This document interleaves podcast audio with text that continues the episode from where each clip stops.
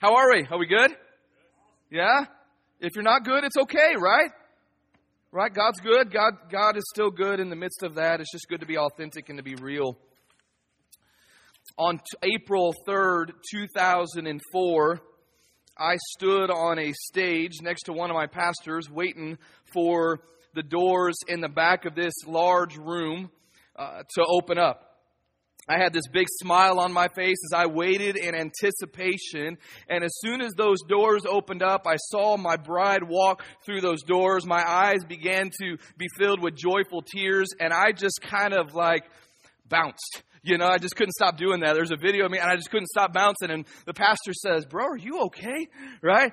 And so, man, it was just, it was one of those things I just couldn't help it. This beautiful woman was walking my direction to be my wife. Uh, this lady that had finally said yes to go on a date with me, right? The lady that had that I had gotten to know, the woman that I had fallen in love with, was walking towards me so that we could say our I do's.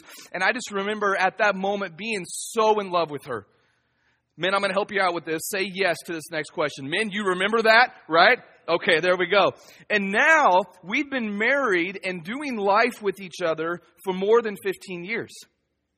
And I look back at that moment where I was smiling, where I had tears in my eyes, I couldn't stop bouncing, the moment where we came together as one, and I think about the love that I had for her at that moment. And I smile because now I realize that that was just the beginning. Because the more time I spend with my wife, the more I know my wife. And the more I know my wife, the more I love her. And the more I love her, the more I'm driven to be a better husband and friend and partner and father to our children. My time with her, me knowing her, me loving her, it drives me to, to grow and to pursue her and to know her more and to love her more. It drives me to grow as a as a husband and as a man. It, it drives me to live in such a way that I show my love for her. It's about that relationship. Now take that picture and magnify it. My relationship with my wife comes before all other relationships in my life. Before my kids, before my work, before the church. Comes before everything except one. And that's my relationship with my Lord and Savior. Our number one relationship, our number one love is to be with God. Because our relationship with Him will affect everything else. And here's the thing. The more time I spend with God and grow in my walk with Him, the better husband I'll be, the better dad I'll be, the better pastor I'll be, the better friend and neighbor I'll be. So here's the point. Our relationship with God is vital. Our walk with Jesus is vital. And that relationship with our with our God is one that we must continue to pursue and grow in. And we have to spend time with Him, know Him, and love Him. For the past few weeks, we've been in a series titled Focused. Uh, it's a time for us to be reminded and refreshed as we look to God's Word and just stay focused on who God has called us to be as followers of Christ and as a church at Authentic Life Church. The mission and the focus of the church isn't something that's left up to opinions, right? We need to be reminded of that. When we walk into Authentic Life Church or whatever church people are meeting at on today, man, you don't walk into that church and say, man, the pastor says this, and so here's what the vision and the and the mission and the goal of that church is. It's not up to our opinion. Here's another reminder. It's not up to the change in culture. You don't like the culture? Wait twenty-four hours. Wait until somebody else opens their mouth. Wait until there's another problem, right? And the great thing about the Word of God is it doesn't change, right? God doesn't change. So our the mission and the focus of His church doesn't change with us. It doesn't change with our culture or our thoughts because it's clearly laid out for, for us by Jesus Himself, and He's the head of the church. It's laid out for us in the Word of God. Acts one eight, Jesus calls us as His church. He reminds us that we have the Holy Spirit. If you're saved, if you know Jesus this morning, then you've got the Holy Spirit inside of you that, that empowers you and equips you and us as we follow His mission. He reminds us that we have what we need. You want to be the church that God's called us to be? We've got what we need, right? As we follow Jesus, to be the church Jesus has called us to be, we have what we need. And here's the mission. Jesus has just stated in Matthew twenty-eight that he is the authority, right? He is the authority. And so we submit to him because he's the authority. Matthew twenty-eight eighteen, go. Therefore, because I have the authority, I'm telling you what to do. And go as you do life, as you go out into missions, as you go to work, as you are a husband, a father, a dad, a mom, a sister, go and make disciples of all nations. Tell other people about Jesus and help them follow God, baptizing them in the name of the Father, Son, and the Holy Spirit, and then teaching them to observe all that I commanded you. And then he says, lo, remember this. Jesus says, I'm with you always, even to the end of the age. That's the, that's the focus. That's the mission of the church. And so we have a statement at Authentic Life Church that helps us pursue and live out that mission. It helps us stay focused. And it's this, we exist to connect people to Jesus. Grow together and live authentically for him. Two weeks ago, we focused on the first part of that statement, which is really sharing the gospel and telling others about and connecting people to Jesus. And church, here's the thing. We can never lose sight that Jesus commands us to tell others about him and to share his good news with them. Are you with me? Man, we are not functioning as the church if we ever stop doing that. Last week, we took time to focus on the together part of that statement. And here's the big idea. When we come to know Jesus, we are now brought into the family of God, and it is God's design for us to walk through life together. Nobody's here by accident today, right? God calls us to be together, to be united, to be in prayer and in partnership, and to serve and to worship together, to learn and grow together. And he does that a lot through the local church, right? You will not, here's the reality, you will not find a healthy follower of Jesus. You will not find a, a, a committed follower of Christ in the Bible, in the New Testament, that is not committed to the local church. You won't find it. So doing this life together is part of God's design. We need to stay focused on connecting people to Jesus and, and being together. And this morning, we're going to bring our attention back to that word right before, which is growing. And we simply titled this message today, Growing, right? But Levi and I were talking about that. We could have easily titled it Learning or Following or Being Transformed or or Pursuing Jesus. We could use the theological term Sanctification, right? We could have gone through all of those, any words that point us to the reality that God calls us to grow. He calls us to grow. When Jesus saves us, when we come into that relationship with Jesus, he brings us into the family of God. The goal was never for us to stay like babies in the faith. You guys realize that? He never saved you for you guys just to stay where you are. Often we get saved and, and sometimes we live like we've accomplished all we need to. I mean, I'm saved, I'm going to heaven, I'm good, I'm just going to check out and be good with that. But First Peter two two tells us, like newborn infants, think about newborn babies, desire, he's telling us like them, desire the pure milk of the word so that you may grow up into your salvation. Newborn babies desire milk. Why? So they can grow, right? So they can be healthy, so they can mature and develop. So we too, we are to desire to grow and desire the word of God so that we can grow and be healthy and mature and develop as followers of Jesus. Are you with me? That's the goal we're going to be talking about today, to, to grow.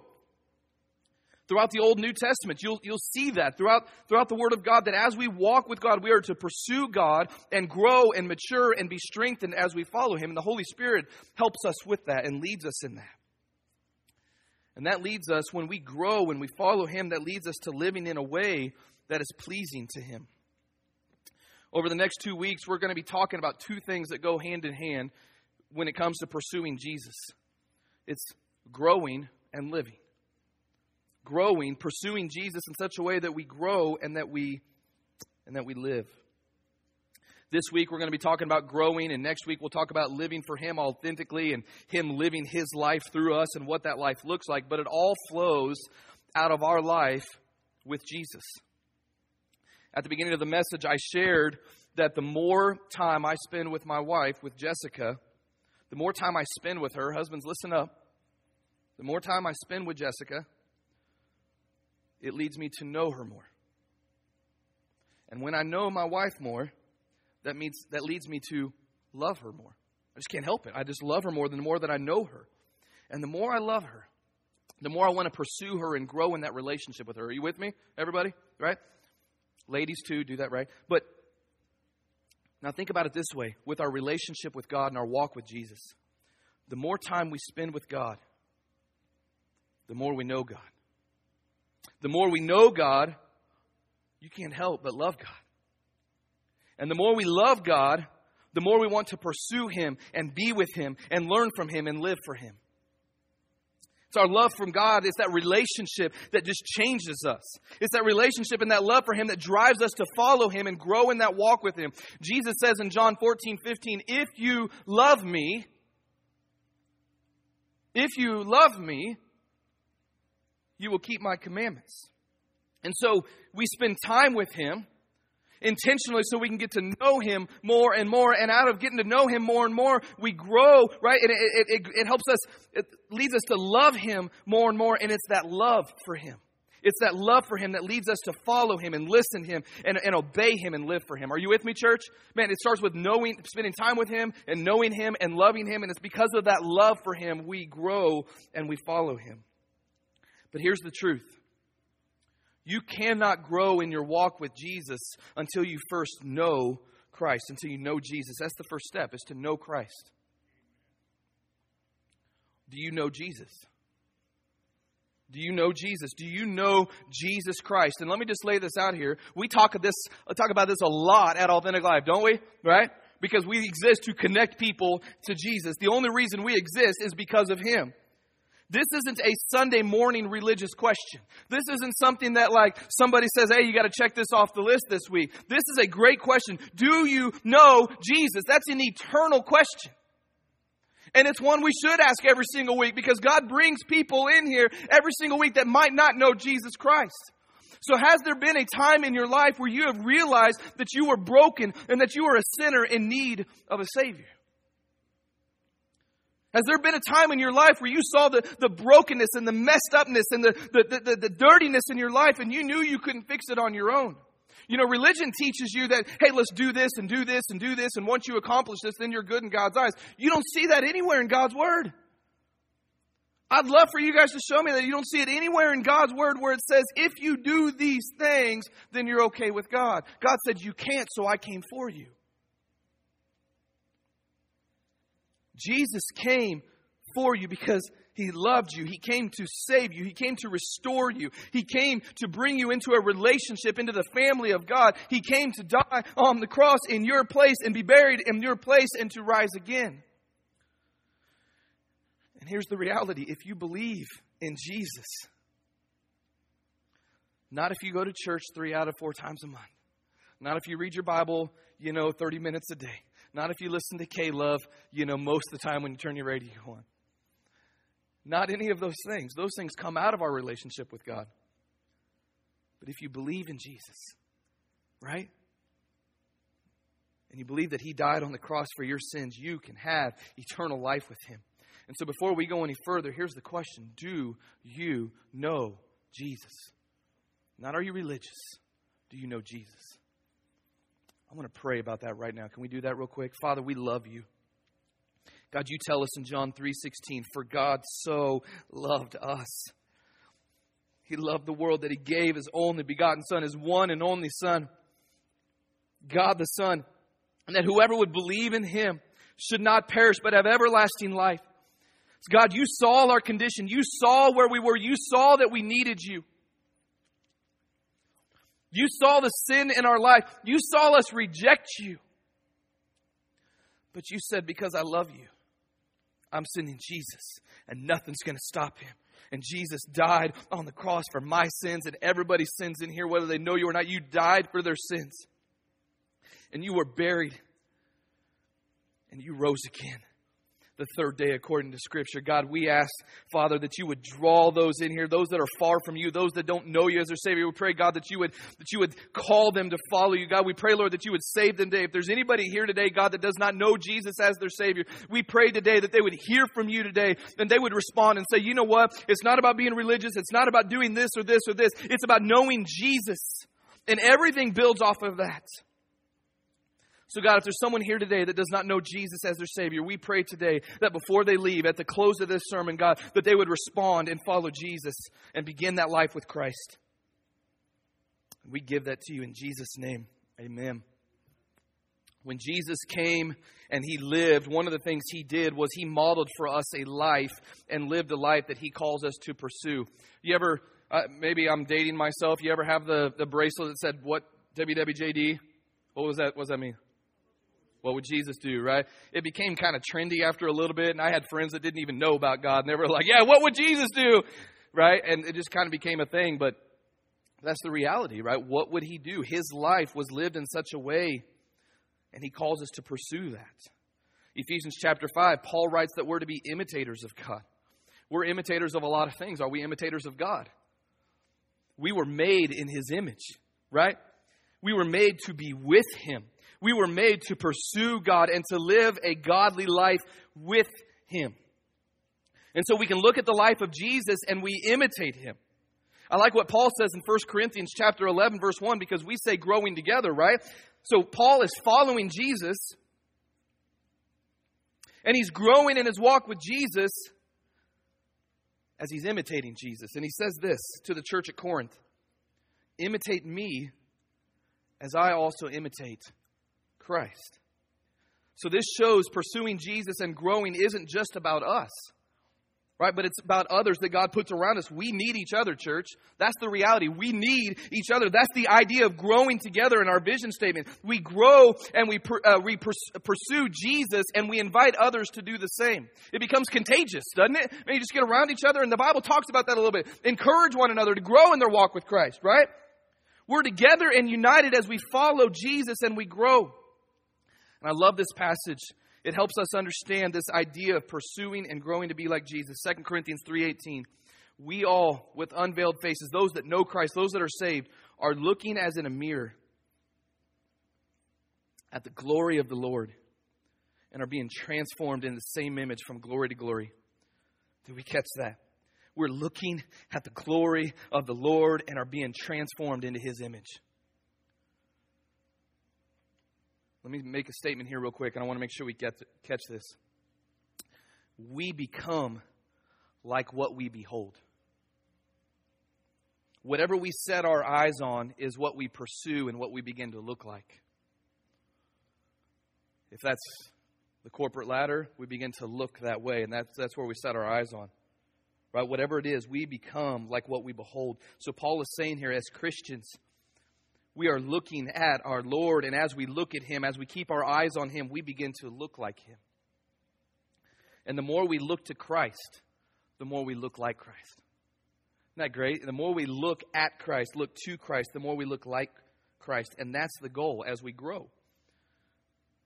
You're not going to hear me say today anything about growing in our walk with Christ. About now, don't get me wrong. We want we want to serve. We want to be used within the body. We want to do all those things. We want to do things, but it's out of our relationship with Jesus that we do that.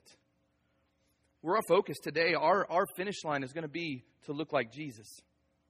It's to keep our eyes on Jesus so that as we live and learn and grow and pursue, we look more and more like him. And we look more and more like him in how we think and how we act and how we love and how we serve and how we live. So we keep our eyes on Jesus and we pursue him. We imitate him. We grow and mature to be like him until, church, we are with him for eternity. And Paul addresses that, the idea of spiritual growth and pursuing Jesus. And becoming more and more like Christ in Philippians chapter three. Would you guys turn there with me? Philippians chapter three, verse twelve through six. Church, there's just something about having the Word of God in your hand. So if you have that, I just encourage you to open that up. Would you guys stand with me as we read that together? Philippians chapter three, verse twelve through sixteen. And Paul is going to talk about his own life as he talks about growing in his walk with Jesus. And then we're going to look at some takeaways to help us as we're pursuing and growing in that area. So just to honor God, we're standing. Let's read his word. Just follow along as I read Romans, or excuse me, Philippians chapter three, verse twelve. Not that I have already obtained it, or have already become perfect, but I press on so that I may lay hold of that for which also I was laid hold of by Christ Jesus. Brethren, talking about the, the, the church, brothers and sisters in Christ, I do not regard myself as having laid hold of it yet, but one thing I do, forgetting what lies behind and reaching forward to what lies ahead, I press on toward the goal for the prize of the upward call of God in Christ Jesus. Let us therefore, as many as are perfect, have this attitude, and if anything, you have a different attitude, God will reveal that also to you.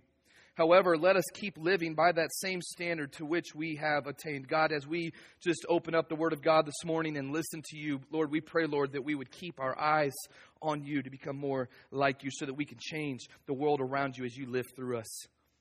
So God, be in charge today. As the song said before, Word of God, speak. And here's my heart. In Jesus' name, amen. And be seated. So Paul, as he's writing this, Paul is using some athletic language. He uses the analogy of a, of a runner to describe a, a Christian spiritual growth. And he's saying here that he has not reached perfection, means he hasn't accomplished his goal yet, which is to be fully grown in Christ, to be complete in, in spiritual maturity.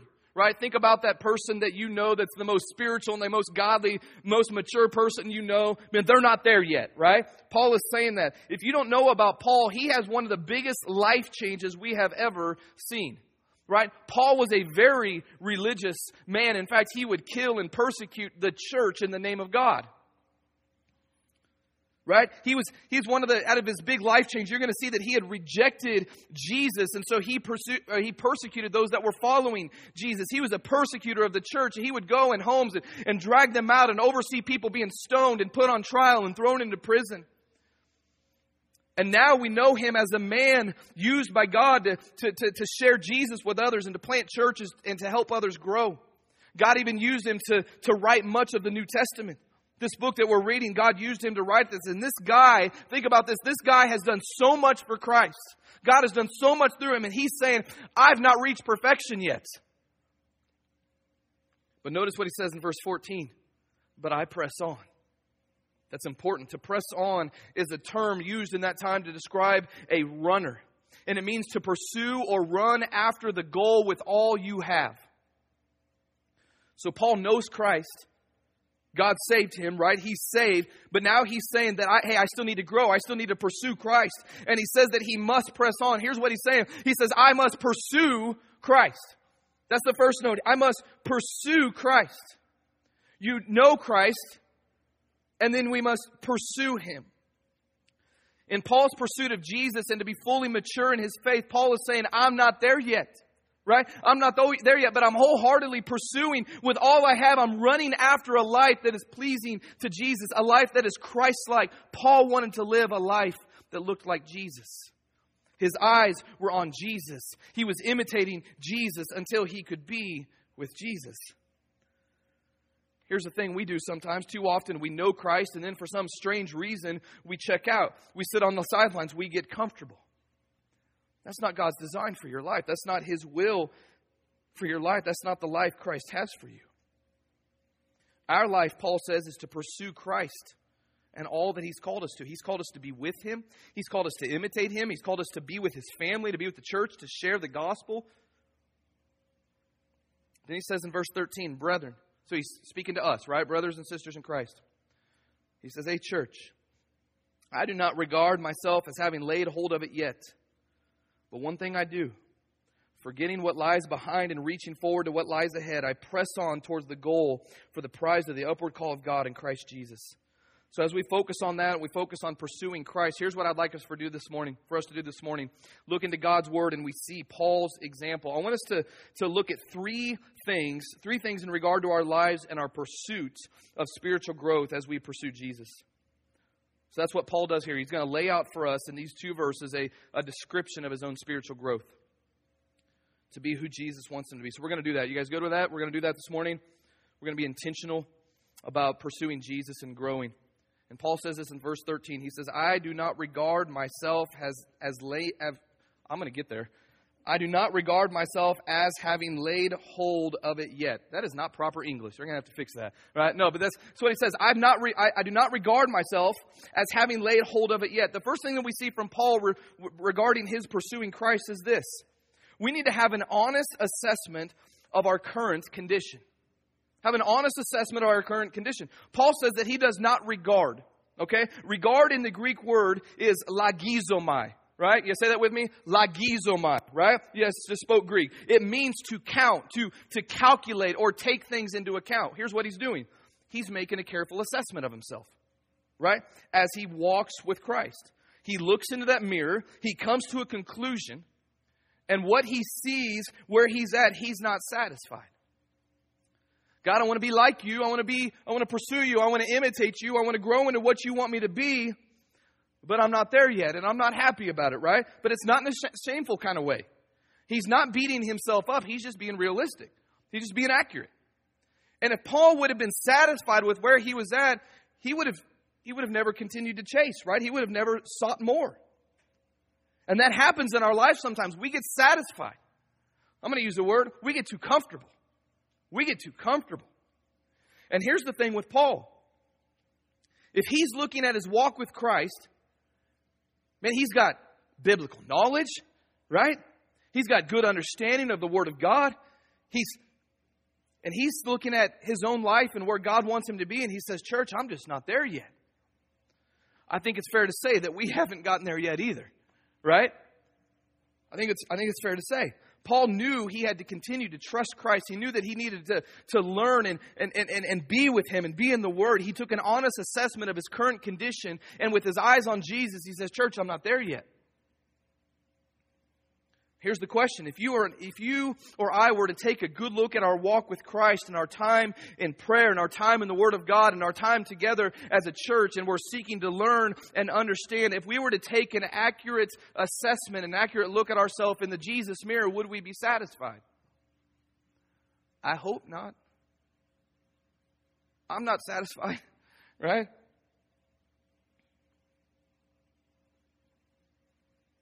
Again, it's not in a shameful way. It's not in a, hey, you're no good, Jeff, right? It's not like Jesus saying you're you're no good. But it's one of those things where we can actually live authentic and say, here I am, Lord. This is where I am, right? It's that kind of way that we do that. This is me. This is where I'm at, Jesus. Because when we have that honest assessment, we know where we need to go next. And we can begin to ask God, how do I move forward to be more like you? But if we don't have an accurate assessment of where we are, we can't. Are you with me, church? Okay, I want to make sure you guys are tracking with me, all right? So we, we need to have that, that accurate assessment of where we are. There might be people in here that say, you know what, I'm good. I'm good. I got this Jesus thing covered. I'm no longer in need of growth in my life. I want to remind us of, of Peter. Peter was a man that followed Jesus. He walked with Jesus. He lived with Jesus. He served with Jesus. He was a leader amongst the twelve disciples. And I think Peter kind of had a, he looked in the Jesus mirror and says, I'm good. I'm where I need to be at. And right before Jesus was arrested to go and die on the cross, Peter makes a statement. He goes, he goes, this is my current condition, Jesus, right? Lord, with you, I am ready to go to prison and to death. That's where I am, Jesus. And then a few verses later, when Jesus was arrested, Peter fled and denied he even knew Jesus. Here's the great thing. Here's the great thing. God didn't look at Peter and say, that's it, man, you're out. Right? No, God used that situation to show Peter that he still needed to grow, that he still needed to pursue Christ. That moment right there gave Peter an honest assessment of where he was at. And Peter grew and was used by God in some mighty, mighty, mighty, mighty ways. So to grow, we have to have that accurate estimate of where we are currently. Now, here's what I'm not saying. We don't have an accurate assessment of where we want to be. Right? That's not what we're talking about. Sometimes you think, man, I'm worried about what others think about me, so that's what's important. Not where you tell others you are, but where you are currently, authentically, really in your walk with Jesus Christ. Then here's the reality. Don't beat yourself up over that. Right? If that was the case, we would all need to beat ourselves up. Are you with me, church? Man, we're just, we're just not there. But rejoice that you are where you are in your walk with Christ. And be ready for that next step and for God to show you where to go next. Are you with me, church? So we need to be real and honest with ourselves as we look into that Jesus mirror. And so have an accurate and honest assessment of your current situation spiritually. And second is when we look at our life, we need to place the past in its rightful place. Paul says this. He says, I do not regard myself as having laid hold of it yet. So place the past in its rightful place. Paul's saying this. I have all these things that I've done for you, God. I have all these things that you've done with me. I've got all this time that I spent with you. I'm growing. I planted churches. You're going to use me to write the Word of God. But I haven't laid hold of it yet.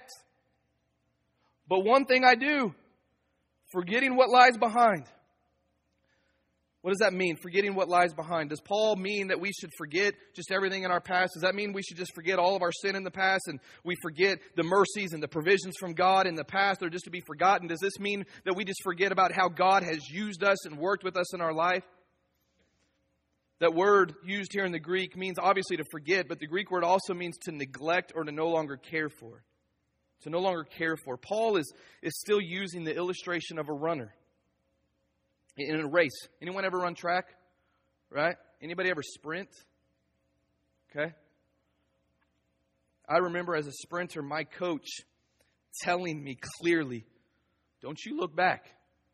Right? That'll be laps for you, man. You, you look back. Don't look back. Don't get comfortable. Right? Don't start looking around or looking behind you. We all know the story of the tortoise and the hare, right? Anybody not know that? Okay, I think we're good. Young people, do you guys know that story? Okay. Notice I'm asking the young people. This is great. Wow. Okay.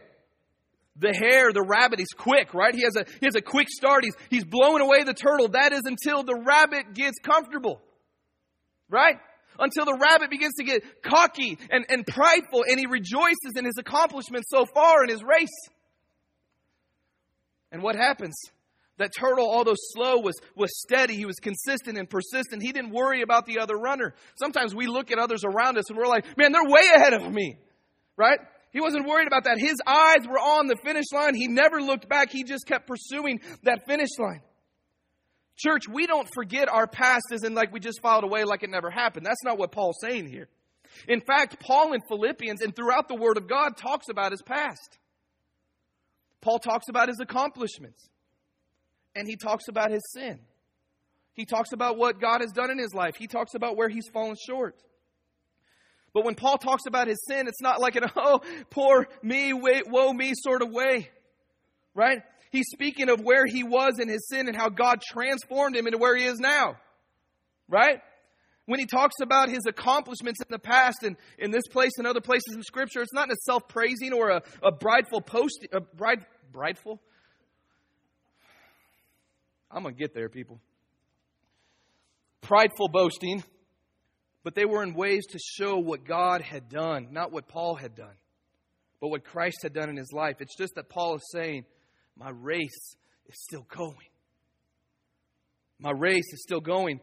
I know I've got sin in the past. I know I've got things. I've got things that are weighing me down. I've got this guilt. But I can't stop. Right? I can't be content in that what God has already done in my life. Those are two things that stop us, aren't they, man? The sin in our life or the accomplishments. For many Christians, maybe you're here in this room today and you, you see sin in your life or you see moments of weakness and you just kind of think, man, I can't, God can't use me. There's no reason to keep growing. You just want to stop. But let me just lay this out there. Don't, don't listen to Satan. I just want to, let's just throw that out there. God is still calling you from where you are right now, and He can use that sin and that brokenness in your past to glorify Him. Just know that. So we just put your eyes back on Him and pursue Jesus. Maybe you're here today and you said, you know what, I've served well. I served well. Maybe you can say, man, I can tell stories about how God did great things in my life and here's how He used me in my ministry. But church, guard against that temptation to just stop paddling. Guard against the temptation to just live off of the past. We can do that as individuals. We can do that as a church body. We can say, you know what, man, I've really grown. I've done some cool things for Christ. God has, has used us as, as a church. God has used me as an individual. I'm just going to live off of that. I'm going to be comfortable. I'm just going to stay right here. I'm just going to sit back and be happy in what we've done. Church, let's not be content. Let's not be content. Let's not stop mid-race. Yes, there are opportunities to rest at times, right? And we need to be wise in that to, to, to, to take some rest and to not run ourselves empty. But a rest is different than stopping and being content and getting comfortable. It's different than pointing back to your past and saying, I can't go on because of my past, or being content in that. Let's be a church and let's be a, a people that say, thank you, Lord, for what you've done in, in my life and through us. So what's next? What's the next step? It's so easy to get distracted by, by our here and now, and even get distracted by our past, that we stop looking forward. So to pursue Christ, we begin with an honest assessment of where we are, and then we have the past in its proper place. And then the third thing we learn from Paul and, and God's word comes from verse thirteen and fourteen. Paul says in thirteen, "But one thing I do, forgetting what lies behind and reaching forward to what lies ahead." Pay attention to that language. The third thing is this. As we aim to grow and learn from God's word and pursue Christ, is pursue Christ with eagerness and passion. Paul says that's his one thing, right? His sole focus, his aim in church, his aim is to be like Jesus and to be with Jesus. Right? He says in verse fourteen, "I press on toward the goal for the prize of the upward call of God in Christ Jesus." Paul is, is leaning forward like a, like a sprinter. He's, he's reaching towards that. When you watch the sprinters in Olympics, those runners, they give it their all. They, they pursue and aim for that finish line. And they, they, they lean forward. They stretch out, don't they? Right there at the end, they kind of throw their heads forward, right? You ever see that? His goal is to see where he is and pursue that finish line, to be like Christ with all he has. His goal is to give his all, to grow into who Christ has called him to be, all the way to the finish line, all the way until God calls him home. We look at Paul, we could say, man, you're the guy that could say, man, I've worked hard. I fought the fight. Yeah, I know I didn't quite finish the race, but, but now it's someone else's turn. But he didn't. He says, until the upward call. Until I'm called home to be with my Savior, Jesus Christ, I'm going to reach forward and press on. I'm going to eagerly pursue Jesus. When Paul gave his life to Christ, he knew that he was going to spend eternity with him, not because he was religious, but because he trusted Jesus as his Lord and Savior. And so Paul knew because of that, that when he died, know this, if you when if you know Christ as your Lord and Savior, we have that eternal hope that we will be called up to be with Jesus. Amen? He would be present with the Lord, with the one that made him and saved him. And his prize was not to get the trophy here on earth.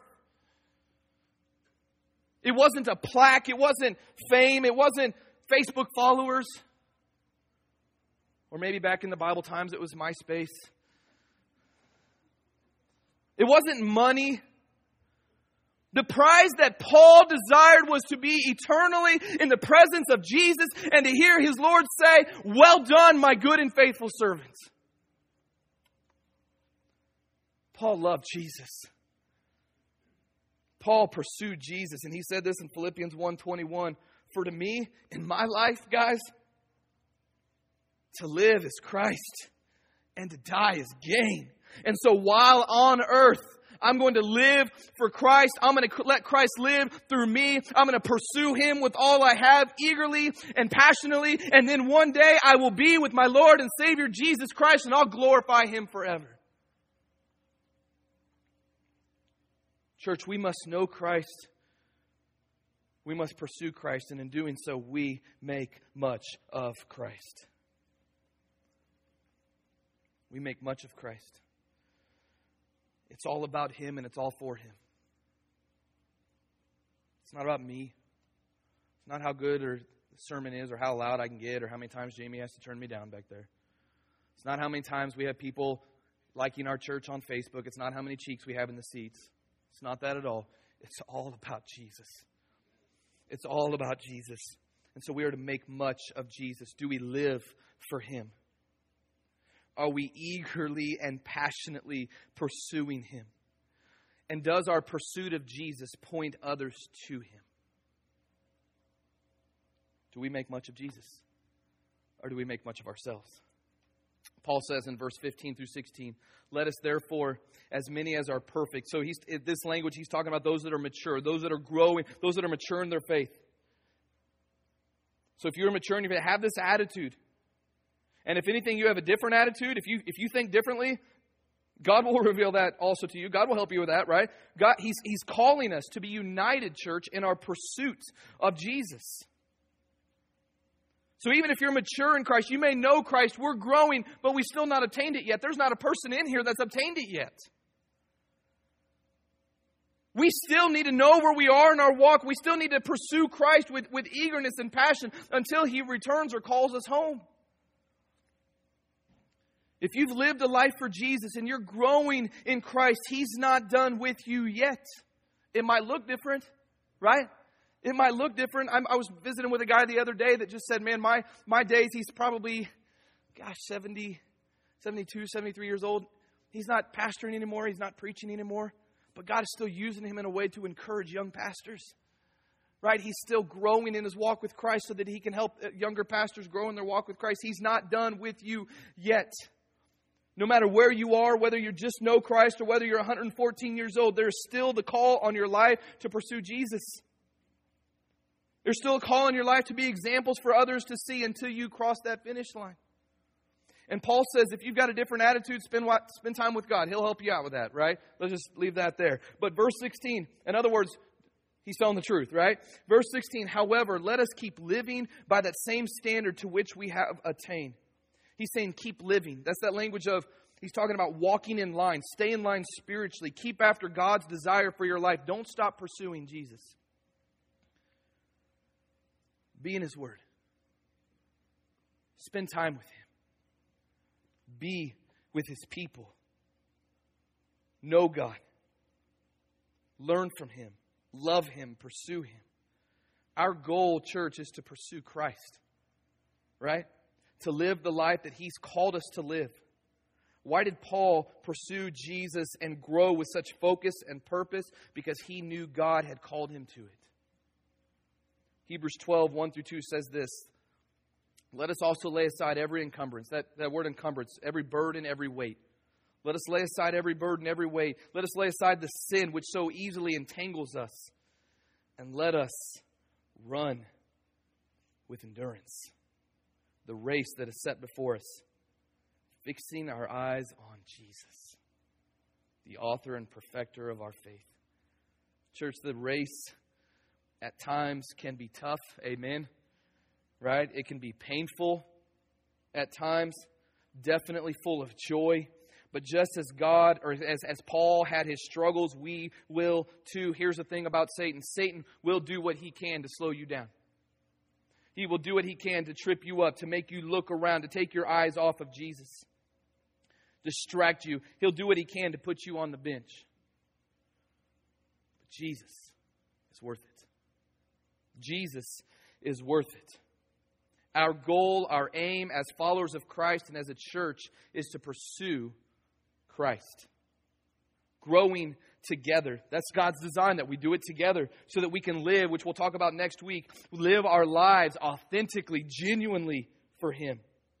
Church, let us be devoted to Him, to be in His Word, to our partnership together. Let's be devoted to that. Let our lives reflect that we are pursuing the one that is worth everything. Let there be evidence in our lives that we are aiming to be like Jesus. When we look at our lives, who do we look like? If others were to look at you, would they accuse you of being a Jesus follower?